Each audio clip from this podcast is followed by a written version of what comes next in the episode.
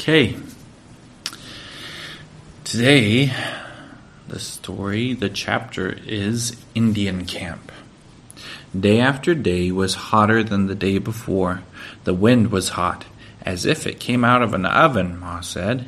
The grass was turning yellow, and the whole world was rippling green and gold under the blazing sky. At noon, the wind died, no birds sang, and everything was so still that Laura could hear the squirrels chattering in the trees down by the creek.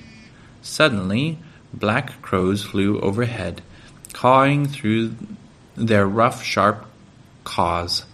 Then everything was still again, and Ma said it was midsummer. Pa wondered where the Indians had gone. He said they had left their little camp on the prairie. And one day he asked Laura and Mary if they'd like to see that camp. Laura jumped up and down and clapped her hands, but Ma objected. "It's so far, Charles," she said, "and in this heat." Pa's eyes, blue as can be, twinkled. This heat doesn't hurt the Indians, and it won't hurt us," he said. "Come on, girls." "Please, can't Jack come too?" Laura begged.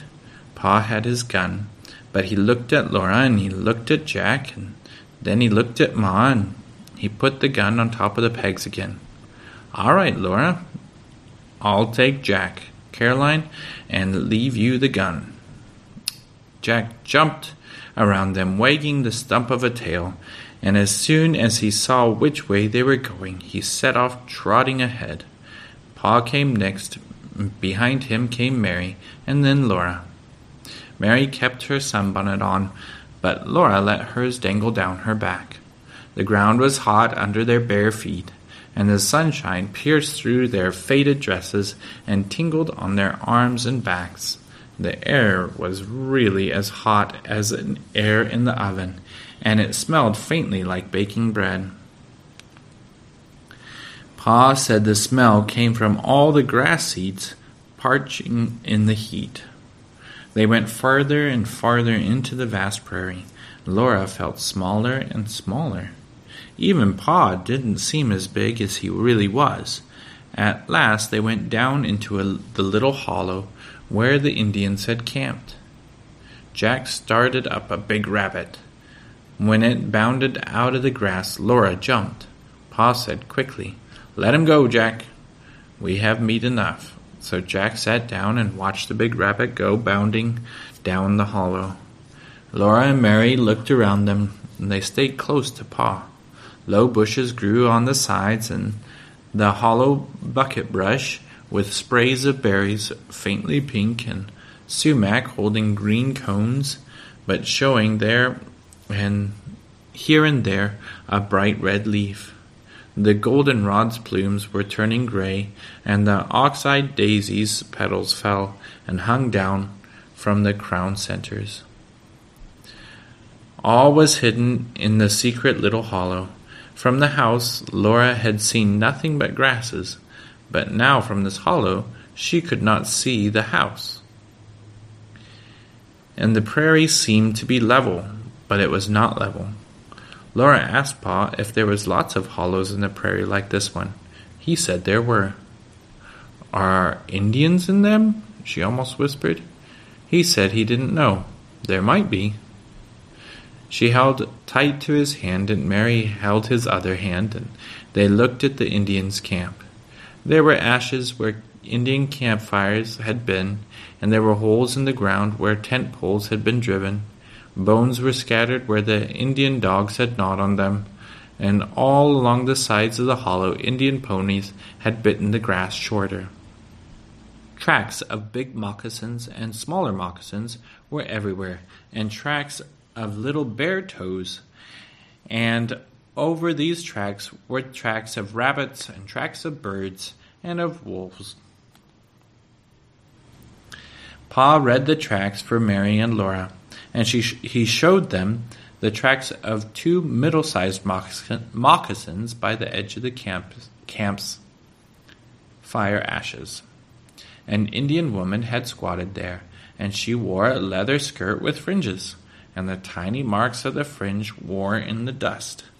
The tracks of her toes inside the moccasins were deeper than the tracks of her heels, because she had leaned forward to stir something, cooking in a pot on the fire. Then Pa picked up a smoke-blackened fork stick. He said that the pot had hung from a stick laid across the top of two upright fork sticks, and he showed Mary and Laura the holes where the fork sticks had been driven into the ground. Then he told them to look at the bones around the campfire and tell him what cooked in that pot. They looked and they said, "Rabbit!" And that was right. The bones were rabbit bones. Suddenly Laura shouted, "Look, look!" Something bright blue glittered in the dust. She picked it up, and it was a beautiful blue bead. Laura shouted with joy. Then Mary saw a red bead, and Laura saw a green one, and they forgot about everything but beads. Pa helped them look, and they found white beads and brown beads and more red and blue beads. All that afternoon they hunted for beads in the dust of the Indian camp.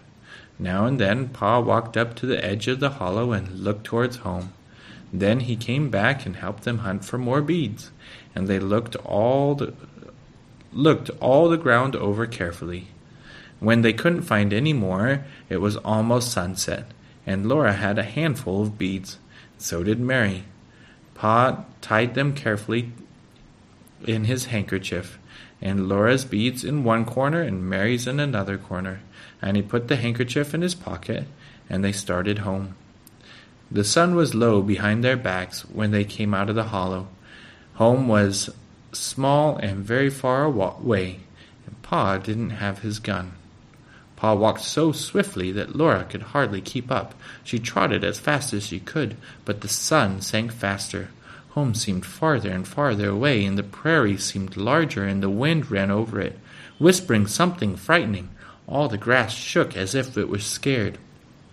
Then Pa turned around. His blue eyes twinkled at Laura. He said, "Getting tired, little half-pint? It's a long way for little legs." He picked her up, big girl as she was, and he settled her safe against his shoulder. He took Mary by the hand, and so they all came home together. Supper was cooking on the fire. Ma was setting the table. Baby Carrie played with pieces of wood on the floor. Pa tossed the handkerchief to Ma. "I'm later than I meant, Caroline," he said, "but look what the girls found." He took the milk bucket and went quickly to bring Pete and Patty from their picket lines and milk the cow. Ma untied the handkerchief and exclaimed at what she found. The beads were even prettier than they had been in the Indian camp. Laura stirred her beads with her finger and watched them sparkle and shine. "These are mine," she said. Then Mary said, "Carrie can have mine." Ma waited to hear what Laura would say. Laura didn't want to say anything. She wanted to keep those pretty beads. Her chest felt all hot inside, and she wished with all her might that Mary wouldn't always be such a good little girl, but she couldn't let Mary be better than she was. So she said slowly, "Carrie can have mine too." That's very unselfish, good little girls," said Ma. She poured Mary's beads into Mary's hands and Laura's into Laura's hands, and she said she would give them a thread to string them on. The beads would make a pretty necklace for Carrie to wear around her neck. Mary and Laura sat side by side on their bed, and they strung those pretty beads on the thread that Ma gave them. Each wet her end of the thread in her mouth and twisted it tightly. Then Mary put her end of the thread through the small hole in each of the beads, and Laura put her end through her beads one by one. They didn't say anything. Perhaps Mary felt sweet and good inside, but Laura didn't. When she looked at Mary, she wanted to slap her. so she dared not look at Mary again. The beads made a beautiful string. Carrie clapped her hands and laughed when she saw it. Then Ma tied it around Carrie's little neck, and it glittered there. And Laura felt a little bit better. After all, her beads were not enough beads to make a whole string, and neither were Mary's, but together they made a whole string of beads for Carrie. When Carrie felt the beads around on her neck, she grabbed at them. She was so little that she didn't know any better than to break the string. So Ma untied it, and she put the beads away until Carrie should be old enough to wear them. And often after that, Laura thought of those pretty beads, and she was still naughty enough to want her beads for herself. But it had been a wonderful day, and she could always think about that long walk across the prairie and about all the things they had seen in the Indian camp. Okay, boys, I hope you have a really good sleep. And we're getting closer to the night that I'm going to come home. Sure do love you, boys. Good night.